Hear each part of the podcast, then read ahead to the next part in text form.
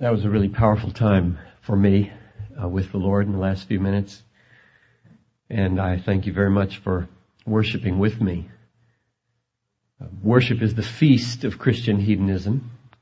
And we'll talk more about your responsibilities in spreading the banquet table at that feast Sunday after Sunday. But it is the, it is the essence of life for me.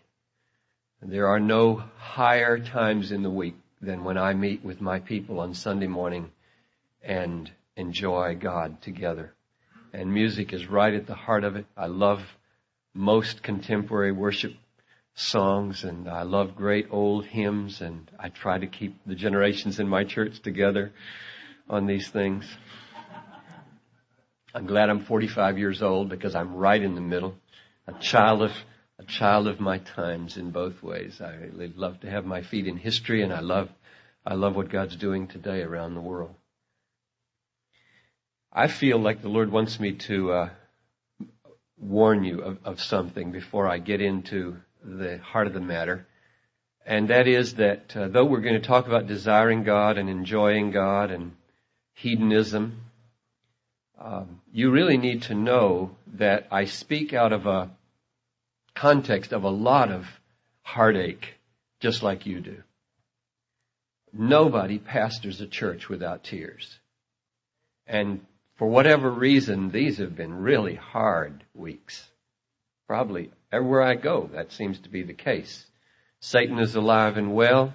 Sin is deep. And uh, there's a lot of brokenness and woundedness and rebellion in the world. And at our church, we have had some of the most um, stressful tensions from the upper end of the age bracket, the lower end of the age bracket. Um, you have days when you, it's your day off. My day off is Thursday. When you get up and, and you're supposed to really be refreshed and happy today. It's free day, do things. And you walk into your study and you sit down at your desk and you just start to cry for absolutely no reason except a thousand reasons. And you, you, you kind of look at yourself and the tears are running down your cheek and you say, come on, this is the day off. You do this on Monday or some other day. This is, this is day off day. This is not supposed to happen. What's the deal? And there's no particular reason except a hundred stresses on your life and the uh, twisting right up to the breaking point with so many people whom you'd love to be able to wave a wand over and make them well. And uh, so you need to know that um, one of the misconceptions of Christian hedonism is that, is that it's a glib thing, is that it's a light, frivolous, superficial thing. When I've made every effort possible in the book and and in my talks to try to communicate that um, most of our joy is, is just like Paul said, uh, in tribulation and in suffering. And so that's a warning not to misunderstand any of the high points of this day. And I'd like to pray with you right now that God would guard us against that misunderstanding. And I've asked Him, and, and we'll ask Him continually, that this would be a, a milestone in some of your lives and an, um, an overwhelming encounter with the living God in tremendous refreshment and renewal and a new day for your ministry. We confess together that we are a, a very needy people today, so hungry for you, and yet some of us so stressed out that the very passion of hunger is almost dead. And that the energy that it takes to want you, let alone enjoy you, is barely perceptible. And so Lord, I ask that now, as in the worship gone by, and in the moments to come, the Spirit would indeed come and blow across this room and quicken where there's death and awaken where there's slumber and sensitize the taste buds of the soul for glory where they have become calloused. And grant, Lord, that the burdens would be lifted and that our eyes would be opened to behold your wonder. And beholding you, may we be changed from one degree of glory to the next into the image of your Son, Jesus. How we long for Him to be exalted in our lives. One thing have we desired, and that will we seek after, that we might behold the beauty of the Lord, inquire in His temple. Father, I pray for your anointing upon my ministry now and upon hearts and ears, eyes, and minds of, of those who are here to listen. Speak to us, I pray, and do exceeding abundantly beyond all that we have been able even to imagine in our prayers that you might do. We ask in Jesus' name. Amen.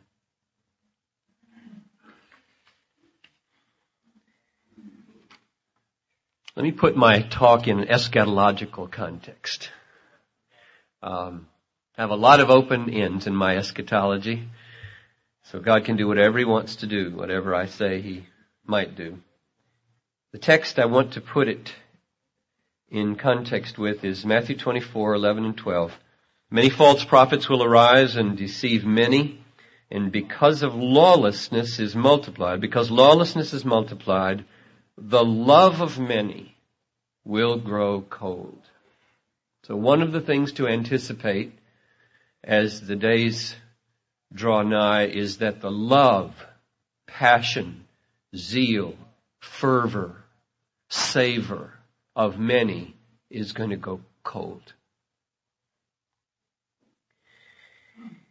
The next verse, however, says, but this gospel of the kingdom will be preached throughout the whole world as a testimony to all the nations, and then the end will come. And as I read those two verses back to back, I've asked the question, it sure is not cold people who are going to get that job done. It's going to be red hot people who will accept the sacrifices among Muslim peoples, Buddhist peoples, and Hindu peoples, and tribal peoples to get that job done. And therefore, the eschatology that I see is that there's going to be a lot of cooling and there's going to be a lot of heating going on at the end. There's going to be red hot remnant at the end. And I'm on an end time mission today to help you be part of that. That's my job. That's the way I see it. An end time mission to gather an ever hopefully enlarging remnant of red hot people for God and overcome the settling awful cooling that moves in on churches and maybe moved in on New England and needs to be overcome. A verse that has meant much to me in this eschatological context is Hebrews 10, 24. Let us consider how to stir up one another to love, good works, not neglecting, as is the habit of some, to meet together. Now listen, exhorting one another every day, and all the more as you see the day drawing near. Now why is that? Why all the more this mutual exhortation to love as you see the day, the last day, the day of judgment, drawing near? Well, it's because of Matthew 24, 12. Because as that day draws near, the love of many will grow cold. And so you put uh, Hebrews 11:24 together with Matthew 24:12 and you get a mandate in your ministry to say, let us be about this business. This is war. Every morning I tell my people I gotta become a Christian all over again. I am cold. I am dead. This morning I woke up and as I lay in bed, I prayed for my sons. They're an hour behind me and my wife and I said, Lord, cause them to wake up hopeful. Cause them to wake up wanting you, desiring you, longing for you, with you on their minds, not first the radio or WCCO or even KTIS, the Christian station. But you, Lord, you put it there because if they wake up and all they think about is the world and school and the broken door on the car that my wife ripped off the other day at the gas station. If that's all they think about, then they're going to be in the grip of this glacier. I have this image in my mind that at the end of the age there's a glacier moving, a satanic, cooling glacier that's just moving out over the church and the world. And as I see my job in Minneapolis and here today, my job is to so burn and light a fire in enough people. You know what happens when a, if a glacier moves in on the village that's on fire? It just kind of melts and spreads around, moves around it, and you have this hole in the glacier. Just fire going up. And I don't see any reason why Minneapolis couldn't be one of those holes in the ice cold glacier. So this Saturday night there's a Twin City wide prayer 91 and, and I'll be a part of that and we'll pray for 5,000 people to be there on fire praying for God. And so my end time vision for my church and your churches is that uh, we don't capitulate. You don't get a pessimistic notion that all, it's all going to be Laodicean at the end anyway, and so what's the use? Just kind of hang on by your fingernails and maybe you'll at least make it. That's not the way it needs to be in my judgment. Because it's not a lukewarm remnant that's going to finish the Great Commission. It's a red hot remnant and it is going to get finished and therefore you can be a part of it. And I want to help you be a part of it. I want to be a part of it. So my, my outline, let me try to give you my outline here. It goes something like this. We have three times together, three hours together, plus the question and answer time. The first hour I would call God's passion for God. And the second hour I would call your passion for God. And the third hour I would call your passion for others' passion for God.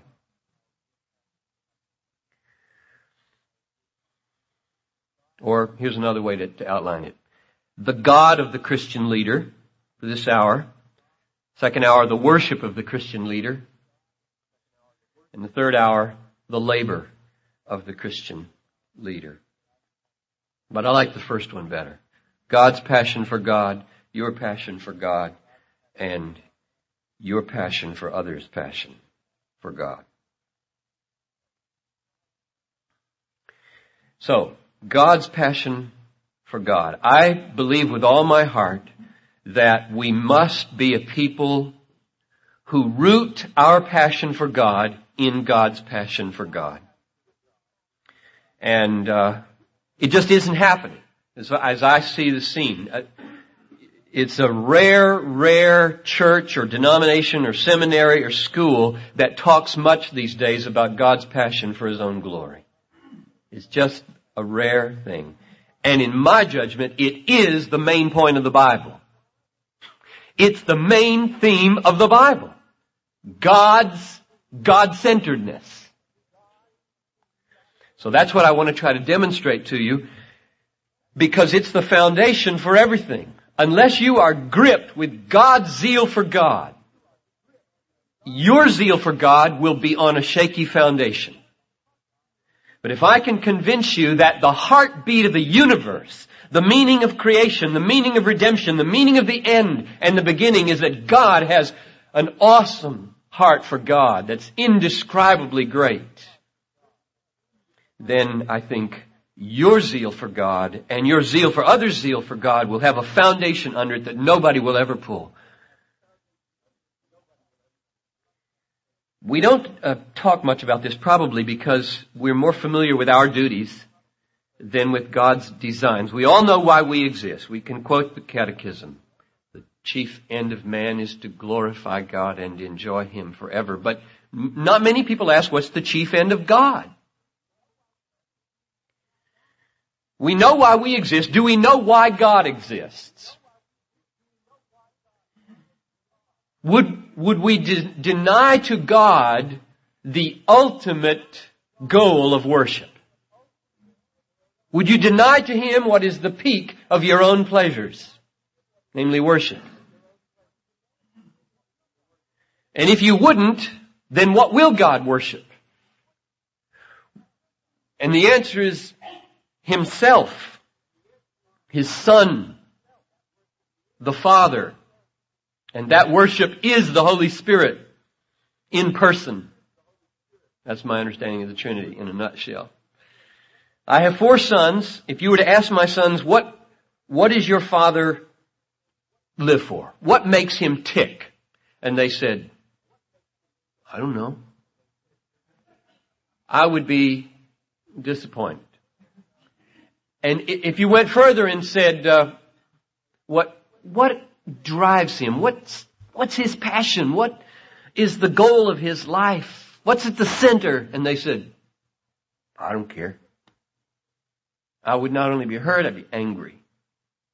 And yet, I think if you went through our churches and asked that about our Father, what's your Heavenly Father's goal? What makes him tick? What drives him? What's at the center? You'd either get no answer or you'd get a very man-centered answer from most of our people. So, I want to try to uh, take you through some texts. We're going to do a history of, of uh, creation and redemption in a, in a less than an hour here. And my goal in showing you these texts is to confirm the God-centeredness of God, or that God is central in His own affection, so that the goal of God is to display His glory for the enjoyment of His people from every tongue and tribe and people and nation forever and ever. God is God-centered. Now some of these I have on overheads and some I, I don't, so I want to unfold some of them a little more than others. But let me just start at creation and quote some texts to you and then deal with some of them in, in more detail. Why did God create you and the world? Isaiah 43, 6 and 7. Bring my sons from afar and my daughters from the ends of the earth, says the Lord. Everyone who is called by my name, whom I created for my glory. So my answer to the question why God created the world is that He created it as a spillover of His exuberance for His own glory. Why did he choose Israel? Why did he do that? Why that particular way of redemptive working? Jeremiah 13:11. I made the whole house of Israel cling to me, says the Lord, that they might be for me a people, a name, a praise, and a glory. The real clear answer to why God elected Israel that they might be for him fame, praise, name, glory. That's why Israel exists, and they will fulfill their call one day. Godliness, I mean ungodliness, will be banished from Jacob, and the broken off branches will be grafted in, and we will all be one stock, and our destiny will be the glory of the Lord. Why did he rescue these people in Egypt? These rebels and idolaters. Ezekiel uh, 20, 5 to 9. And say to them, Thus says the Lord God, on the day when I chose Israel, I swore to the seed of the house of Jacob, making myself known to them in the land of Egypt. I swore to them, saying, I am the Lord your God. On that day I swore to them that I would bring them out of the land of Egypt into a land that I had searched out for them, a land flowing with milk and honey, the most glorious of all lands. And I said to them, cast away the detestable things from your eyes that your eyes feast on, every one of you, and do not defile yourselves with the idols of Egypt. I am the Lord your God. But they rebelled against me, would not listen to me. They did not every man cast away the detestable things their eyes feasted on, nor did they forsake the idols of Egypt. So catch that they don't deserve to be delivered. Alright? He did not deliver them because they deserved to be delivered. Then I thought I would pour out my wrath upon them and spend my anger against them in the midst of the land of Egypt. But I acted for the sake of my name, that it should not be profaned in the sight of the nations among whom they dwelt, in whose sight I made myself known to them in bringing them out of the land of Egypt. Same thing in Psalm 106. Both we and our fathers have sinned. We have committed iniquity. We have done wickedly. Our fathers, when they were in Egypt, did not consider thy wonderful works. They did not remember the abundance of thy steadfast love but rebelled against the Most High at the Red Sea. Yet, He saved them for His name's sake, that He might make known His mighty power. So the Exodus clearly was for this purpose, that His name might be made known. God saved His people for His sake. Now that's a theme that we're going to find running right through the Bible. God saves people for God's sake. What about sparing them in the wilderness? Why did he do that? They were so rebellious. They murmured and grumbled. And according to Ezekiel 20:14, I acted for the sake of my name that it should not be profaned in the sight of the nations in whose sight I had brought them out. One of the most important texts for me in unfolding the nature of grace and the God-centeredness of God, which are almost synonymous for me, by the way, is 1 Samuel 12. Oops, that's not it. 1 Samuel 12, 19 to 23. You know the situation. Um, the people have asked for a king to be like the other nations. Samuel is deeply grieved and God says, look, they're not rejecting you, they're rejecting me. Go ahead, give them the king. And then Samuel rebukes them and this little transaction happens. All the people said to Samuel, Pray for your servants to the Lord your God that we may not die. So they're scared now. For we have added to all our sins this evil to ask for ourselves a king. And Samuel said to the people,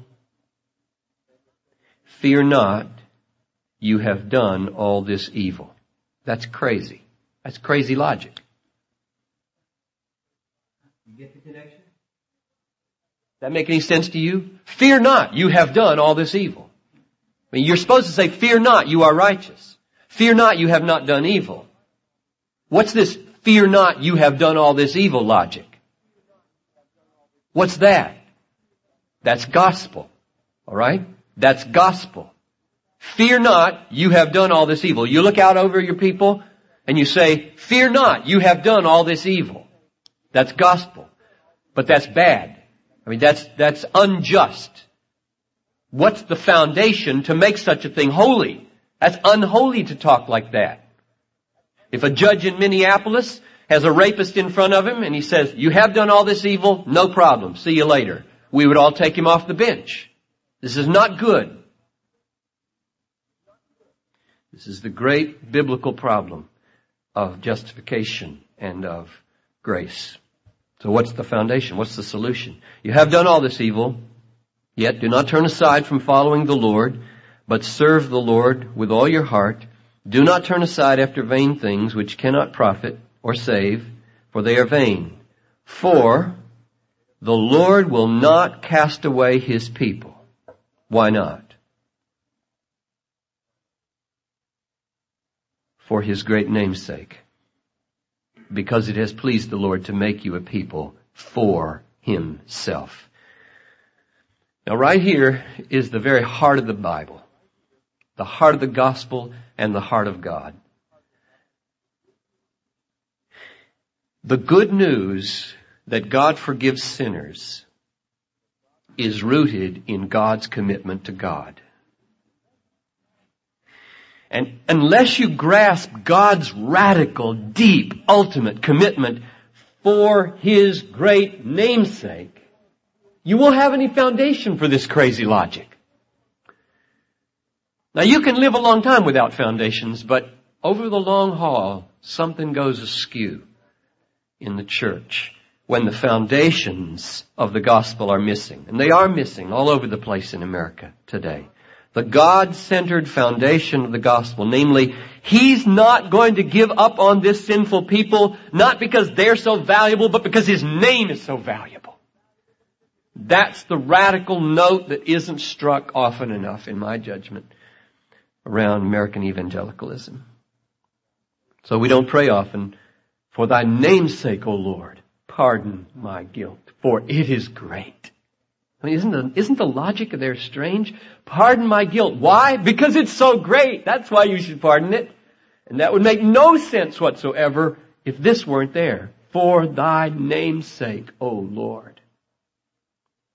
Same thing with the leadership. He leads me in paths of righteousness for His name's sake. God saves for His name's sake. He pardons for His name's sake. He leads for His name's sake. Why did God bring the people back from Babylon? I mean, they, they tested him to the limit and he sent them into exile 70 years.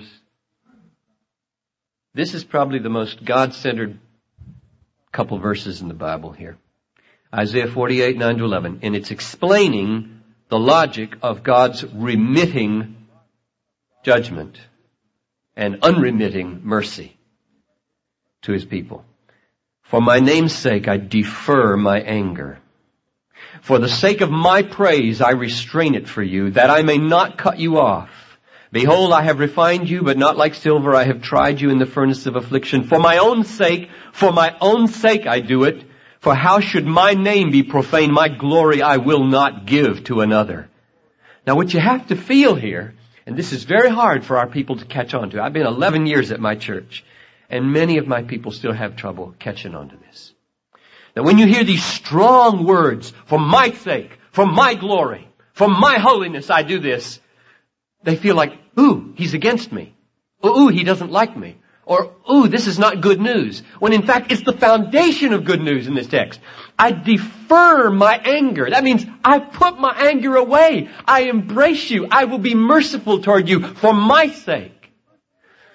Now what that requires of our people, however, is that they not turn the gospel into a means of their own self-exaltation. That's what's happened today the gospel has been transformed into a buttressing of my own self-exaltation. If the gospel comes in the form of, I love you, I will embrace you, I will accept you, I will uh, cause you to inherit everlasting glory for my sake, not yours. Ooh, they, they hear that and say, no, I don't want it to be that way. I want it to be for my sake. I want you to recognize something good in me. I want you to say something nice about me. Don't just bless me. There's a profound skewing going on here of the gospel, I think. Ezekiel 36 says the same thing, but I'll, I'll pass over that. Let's move to the New Testament and ask the question, is this motif of God's God-centeredness underlying His mercy throughout the New Testament? Um,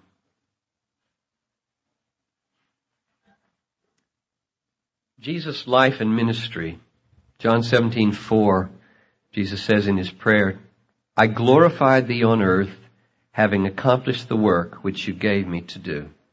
I think what that says is God sent Jesus to do a work that would glorify him.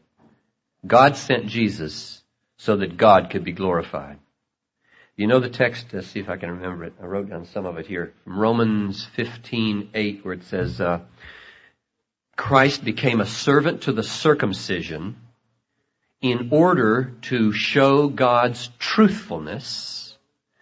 And then there are two purposes for that demonstration of truthfulness. In order that he might confirm the promises to the patriarch, and in order that the Gentiles might glorify him for his mercy. So now you put the whole logic together. Christ became a servant to the circumcised. He, he, he was born under the law in order that the Gentiles might glorify God. So why did God send Jesus? He sent Jesus so that God would get glory. It's a God-centered purpose in the incarnation. Our people need to be able to answer that as well as John 3.16. For God so loved the world that He sent the Son. They need to understand there's something deeper than John 3.16. There's a foundation for His love for the world namely his love for his glory. And uh, we, we haven't done well at that, I think, in evangelicalism, trying to get that across to our people. Um, John 7:18, he who speaks on his own authority, Jesus says, seeks his own glory, but he who seeks the glory of him who sent him is true, and in him there's no falsehood. That was Jesus' passion and Jesus' mission.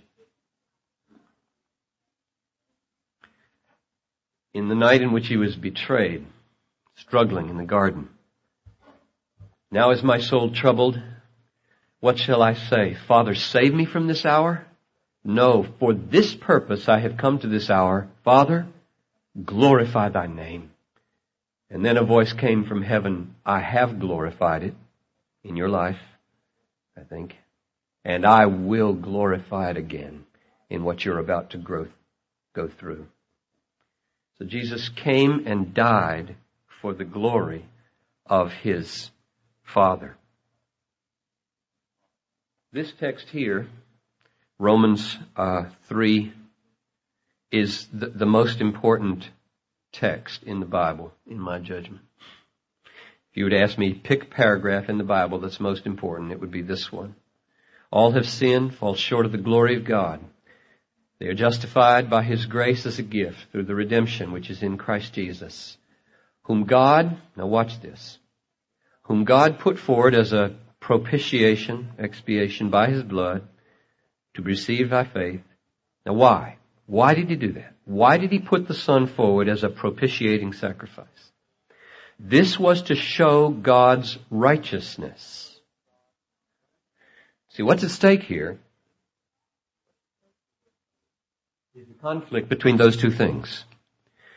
Everybody has fallen short of the glory of God and have trampled the glory of God under their feet by their oblivion of God or their hatred of God or their rebellion against God or their neglect of God. We just trample His glory under our feet.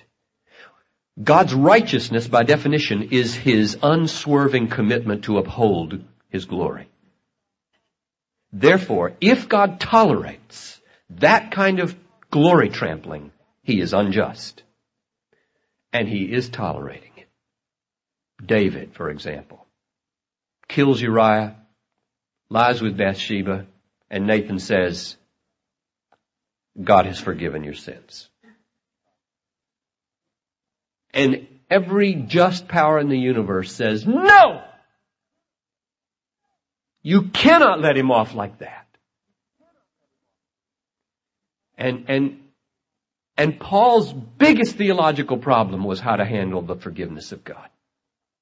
It's exactly the opposite of the problem people have today because we're so man-centered. Today we have a problem with, with hell. Paul didn't have any problem with hell. He had a problem with heaven and forgiveness. He couldn't figure out a just God who would let anybody into heaven, like David. And therefore, he had to find in God's way of thinking and doing a foundation for justification in verse 24. And he found it in the cross, which was a demonstration of righteousness. How so? God had passed over former sins, like David's. He just passed them over. Unjust. That's unjust. It was to prove at the present time that he himself is righteous and that he himself is that he himself is righteous. I think I've got a misprint there. And that he justifies him who has faith in Jesus, just has faith in Jesus. And the way it demonstrates the righteousness of God is that Jesus lived for the glory of God. He died for the glory of God. Therefore, when he went to the cross, innocent, for the glory of God, God was demonstrating to the principalities and the powers and the world rulers of this present darkness and everybody else that He loves His glory. He will vindicate His glory. He will not sweep sin under the rug of the universe. He will punish it and condemn it and execute it that His name might be vindicated. And He and the Son made a covenant to bring that to pass. So that now, when I pray, pardon my sin for it is great, and I say with David, for thy name's sake, I know whose name I mean. I mean Jesus' name. That's why when I begin my prayers, hallowed be thy name, and I end my prayers, in Jesus' name, I am very consciously saying the goal of the universe and everything in it is that God be hallowed and He be glorified. And the foundation of every benefit I get as a sinner is the name of Jesus, which vindicated the Father when He died. So, from Him, through Him, and to Him are all things. To Him be glory forever and ever. One last um, Why, why is Jesus coming back? To wrap it up. According to 2 Thessalonians 1 9, they shall suffer the punishment of eternal destruction and exclusion from the presence of the Lord and from the glory of his might when he comes on that day to be glorified in his saints and to be marveled at in all who have believed because our testimony you believed. Jesus is coming to be glorified. Jesus is coming to be marveled at. That's why he's coming. That's why the world was created. That's why Jesus was sent. That's why Israel was chosen. That's why Jesus is coming back. That's why you exist. Whether you eat or drink or whatever you do, do all to the glory of God. Now my experience in, uh, in, in preaching this, now I need to check in here about when I'm supposed to be done. Mark, what am I shooting at here? I gotta be careful. Good.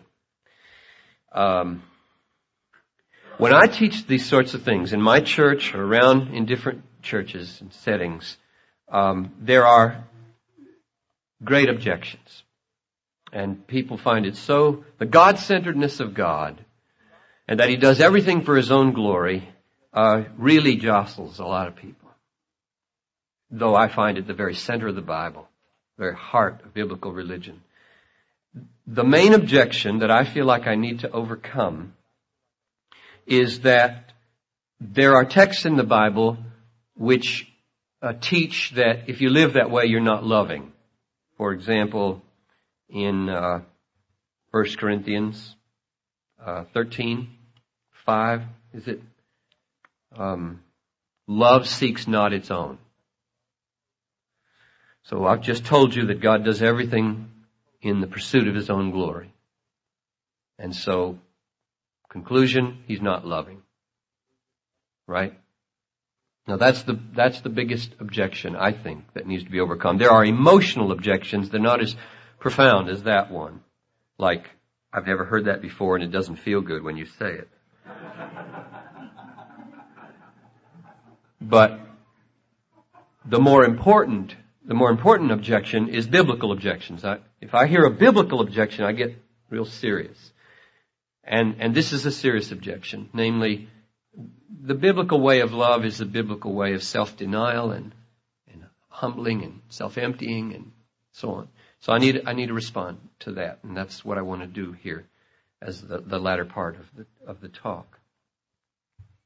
My answer is that God is unique in the universe. He's the most glorious of all beings. He's totally self-sufficient. Nobody can improve upon him at all. He's the greatest uh, being in the universe. Now, here's the question I want to ask. If God is loving as such a being, what would that love involve? Or what gift must he give to us if he is to be maximally loving to us? Now, my answer is, my, my answer is that if he gave me the world and withheld himself from me, he would not be loving to me. If he gave me all the money in the, in, in the universe, all the sex, all the fame, all the power, uh, whatever people are after today, if he gave me all that and did not give me the beholding and the enjoyment and the fellowship of himself, he would have withheld from me the greatest thing and therefore not be maximally loving to me. So my answer is, for God to be loving, he must give to me himself. Now, once I saw that, and I saw it especially in Psalm 16:11, in thy presence is fullness of joy, in thy right hand are pleasures forevermore. And that's what I want in life. I want fullness of joy, not half joy, not half full, not three quarters full, but full joy, and I want it to last forever, not 800 years. Forever. Those two things. And Psalm 16:11 says, "In thy presence is fullness of joy; at thy right hand are pleasures forever." And so those are the two things I need: full and everlasting. And it's God. So if God withholds himself from me, it's not satisfying. The grand discovery that I made when I asked that question was made from C.S. Lewis. And then I began to see it in the Bible. Um, the question Lewis asks, and I ask, is what do you do when you receive that which is awesome, glorious, beautiful? And the answer is you, you praise it. That is, you say good things about it. You can't stop talking about it. You walk out into a sunrise, uh, there's something that just opens your mouth. Look. You say, look. Oh, look. And if you've got somebody with you, you call their attention to it. Um, we praise all kinds of things. If you live in, in uh, Minneapolis, when the Twins win the World Series, you learn a lot about human nature and the capacities for praise. I live five blocks from the dome, and you could hear the dome five blocks away as those people all turned charismatics, went, went into their very non-Scandinavian mode of, uh, of praise. It's all there if, if people will admit it. It's, it's really there. Um, C.S. Lewis pointed out that praise is not just a response to the joy of receiving something wonderful, but is the consummation of that joy. Keep your thinking hats on here because I'm answering the question of whether or not God is loving in pursuing His own glory. It's sort of a roundabout way of answering that question, but it's all going to fit together. C.S. Lewis said, I'm going to read you a quote here that was so revolutionary for me, that the, the praise or the, the words that come out of your mouth when you receive something like a newborn baby, oh look, isn't he cute? Look at the fingers, they're five fingers. If you, if, when you, when you just say things about your beloved or your child or the sunrise or a new book or God, you are not just tacking something on to a pleasure, you are completing the pleasure. You are bringing the pleasure to consummation. Let me read you the key quote. This is from his book on the Psalms. The most obvious fact about praise, whether of God or anything, strangely escaped me. I thought of it in terms of compliment, approval, or the giving of honor. I had never noticed that all enjoyment spontaneously overflows in praise unless uh, something is brought in to check it.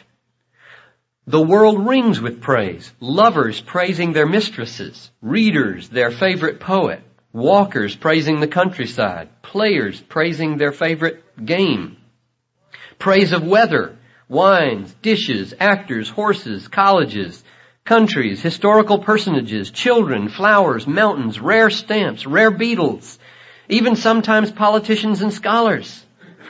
My, my whole more general difficulty about the praise of God depended on my absurdly denying to us as regards the supremely valuable what we delight to do, indeed what we cannot help doing about everything we value. I think we delight to praise what we enjoy because the praise not merely expresses but completes the enjoyment. That's the key that I'm going to bank on here in a minute. It is its appointed consummation. It is not out of compliment that lovers keep on telling one another how beautiful they are. The delight is incomplete until it is expressed.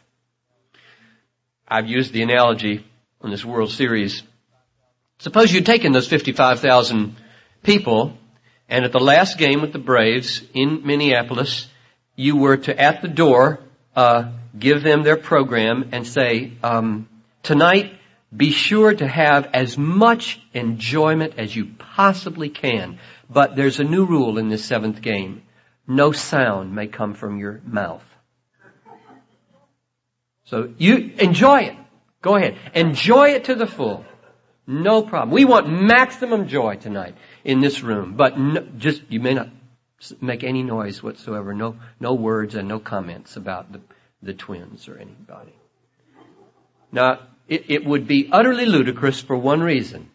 The, the, the mouth and the expression is not a uh, negligible tack on to the joy, which you can take or leave, and the joy is all the same. It's not true. The mouth and the expression of what's happening is a consummation of the joy. And if you deny a person praise, if you deny a person the uh, ability to express in some way what they are feeling, you deny them some of the feeling, some of the joy. Now that to me was a key that unlocked the nature of God's love as a God-centered God. Let me see if I can put the pieces together for you here. God is the one being in all the universe for whom self-exaltation or the pursuit of his own glory is utterly essential to love. No other being may say this. Let me try to explain. If your maximum joy in the universe, that is, the maximum experience of love, is to be given God, and yet God were not to pursue or to, were to be very indifferent to whether or not you gave any expression to glorifying Him and honoring Him and praising Him and responding to Himself as He gave Himself to you. If He were indifferent to that expression of praise, He would be indifferent to the consummation of your joy and therefore indifferent to your love, to His love. He would not be a loving God. Does that begin to make sense? Let me try to say it again. If, if God were to be indifferent to whether you praised Him, He would be indifferent to the consummation of your enjoyment of Him. To be indifferent to your consummation of joy in Him is not to love you. If He would love you, He must want from you your maximum joy. And your maximum joy in the enjoyment of the greatest being in the universe comes to consummation in the expression of, you are glorious. You are wonderful. You are awesome. Praise. Which means He must seek your praise in order to be loving to you. No other being in the universe you can say that of. If I were to make that my goal, if I to say the way to make my church happy is to get them to praise me and enjoy me, I would simply be uh, idolatrous. I would be taking God's place. My job is to direct their attention to God. But God's job is not to direct their attention to me or them or anybody but to Himself because He loves them. His love for His glory, therefore, His passion to see it lifted up and magnified is the very foundation of His love to people. I wonder if that's getting through. Um, and therefore, when I go back to 1 Corinthians 13:5 and see love seeks not its own, I just say Paul does not have in his mind there, by a long shot, God's love or pursuit of his own glory. And I'll, I'm, in this third talk this afternoon, I'm going to talk what Paul does have in mind there because it has tremendous implications for the way we do our ministry. Now, let me um, conclude by giving three implications of what I've said, and then uh, point you to where we're going in the next talk, and maybe there'll be time for a question or two. I have three implications written down here. One, God's passion for God is very humbling to us. It removes us from the center of His affections and the universe and puts Himself at the center. And I'm very happy for God to be at the center of God's affections. Provided I can be somewhere nearby. feeding on that fountain of love for himself. And I think God wants us to be humble. You know, when I read the New Testament, it seems to me that in God's work among men, He wants us to be humbled and He wants us to be happy in Him. He wants His name to be lifted up and us to decrease. I decrease, He increases. God wants humble people. And I don't see humility or the humbling that I'm talking about here as at all against infinite happiness, but in fact as a means to it. So the first implication of what I've said is to get me out of the center of the universe, out of the center of God's affections, and to get God at the center of the universe and God at the center of His affections. Second implication. This message of God's God-centeredness is very hope-giving.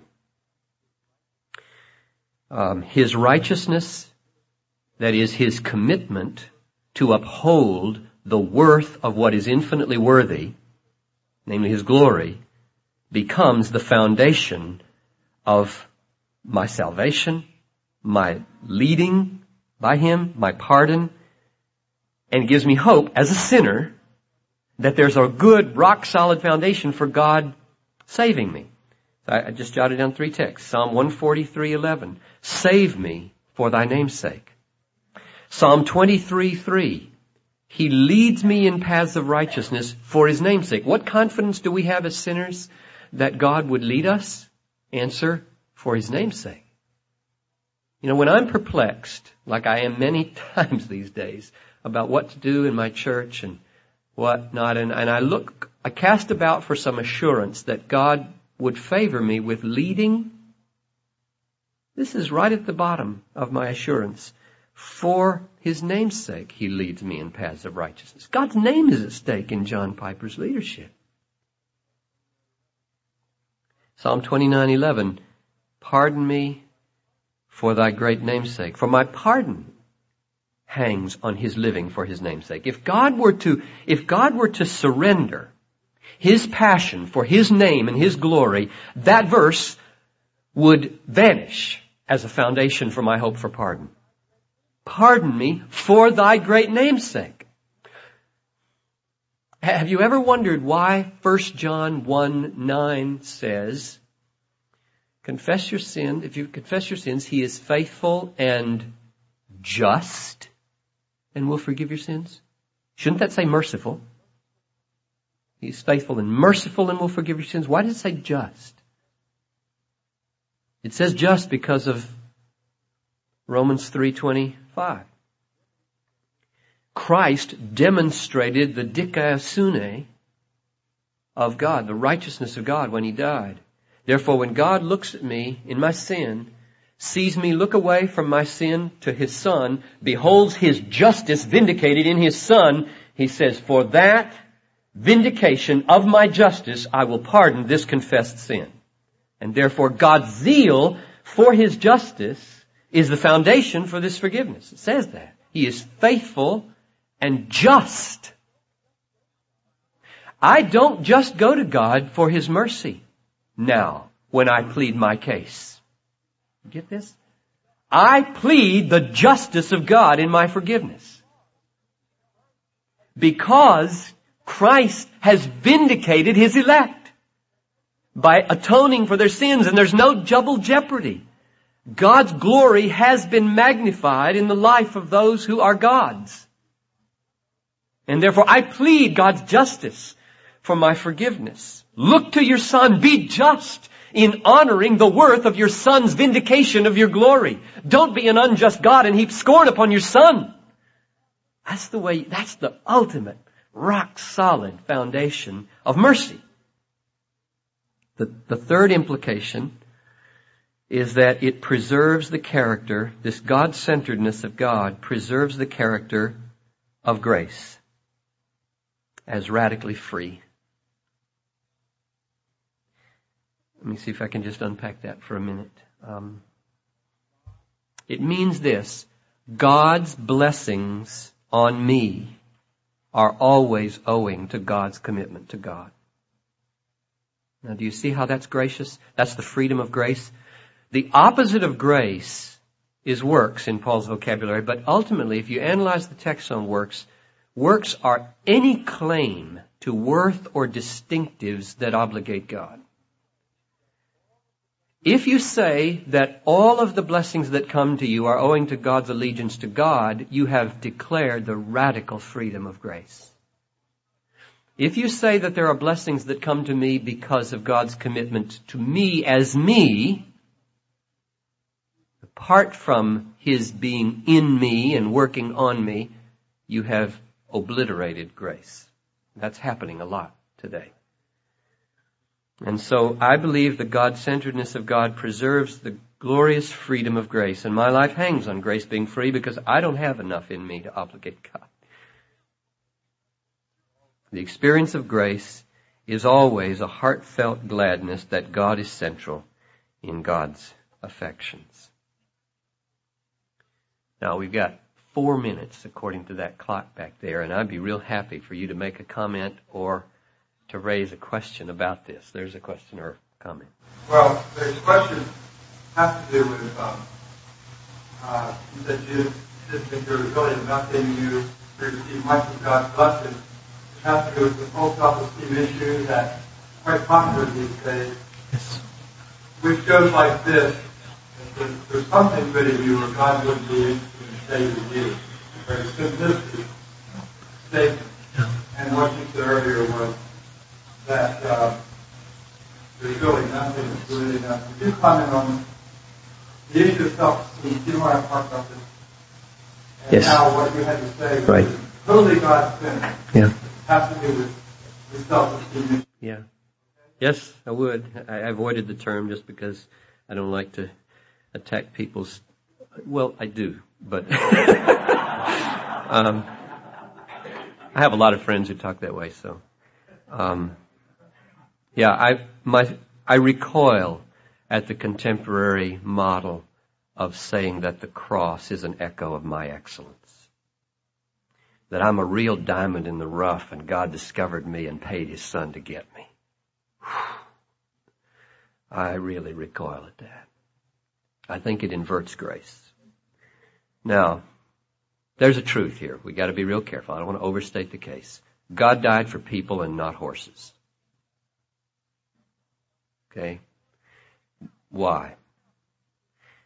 Because we're in His image. We're created unique in His image. Which means the meaning of the imago Dei is right at the essence here. And here's my definition of the image of God. It's kind of a functional definition, and it's not the only one, not the only right one, I don't think, but it's, I think it is a right one. The image of God in me is that which uh, gives me the capacity to glorify God consciously.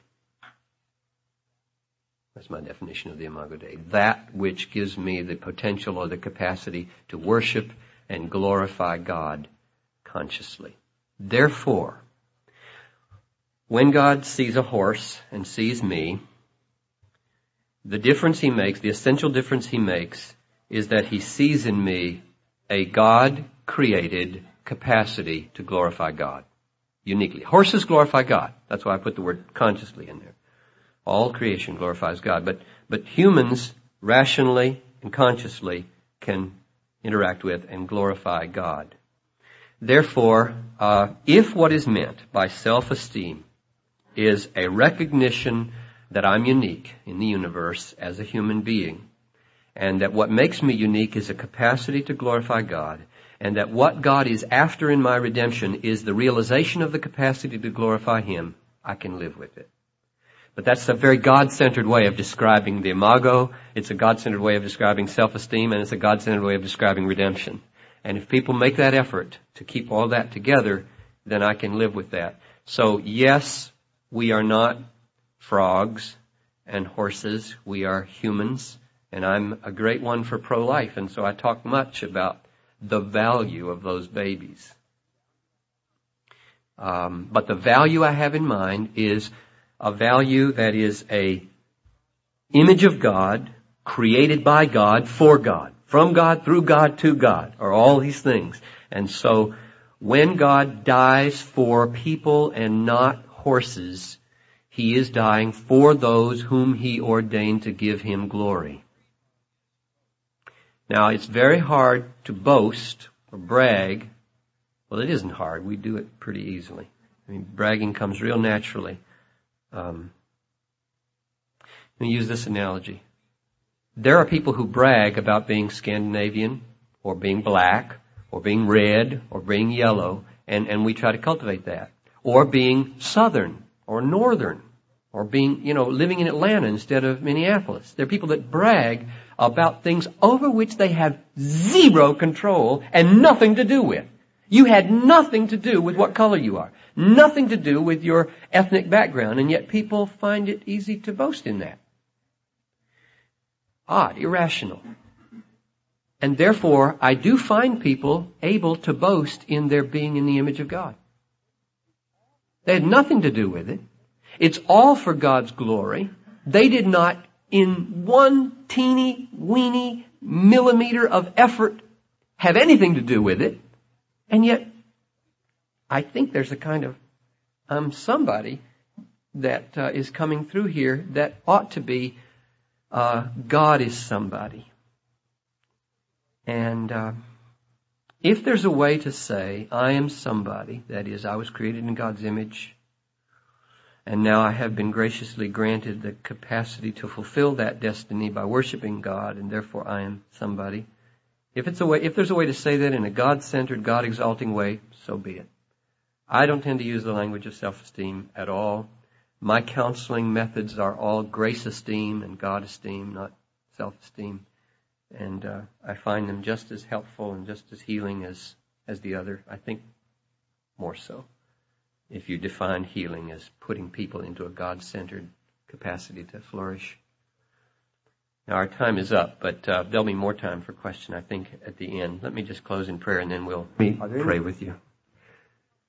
Father in heaven, I pray earnestly that your great affection for your glory which is the foundation for your mercy toward us, would grip us now and carry us through the rest of this day in a most remarkable way. We want your name to be honored, even in our break time here. So guide our conversation, I pray. In Jesus' name. Amen.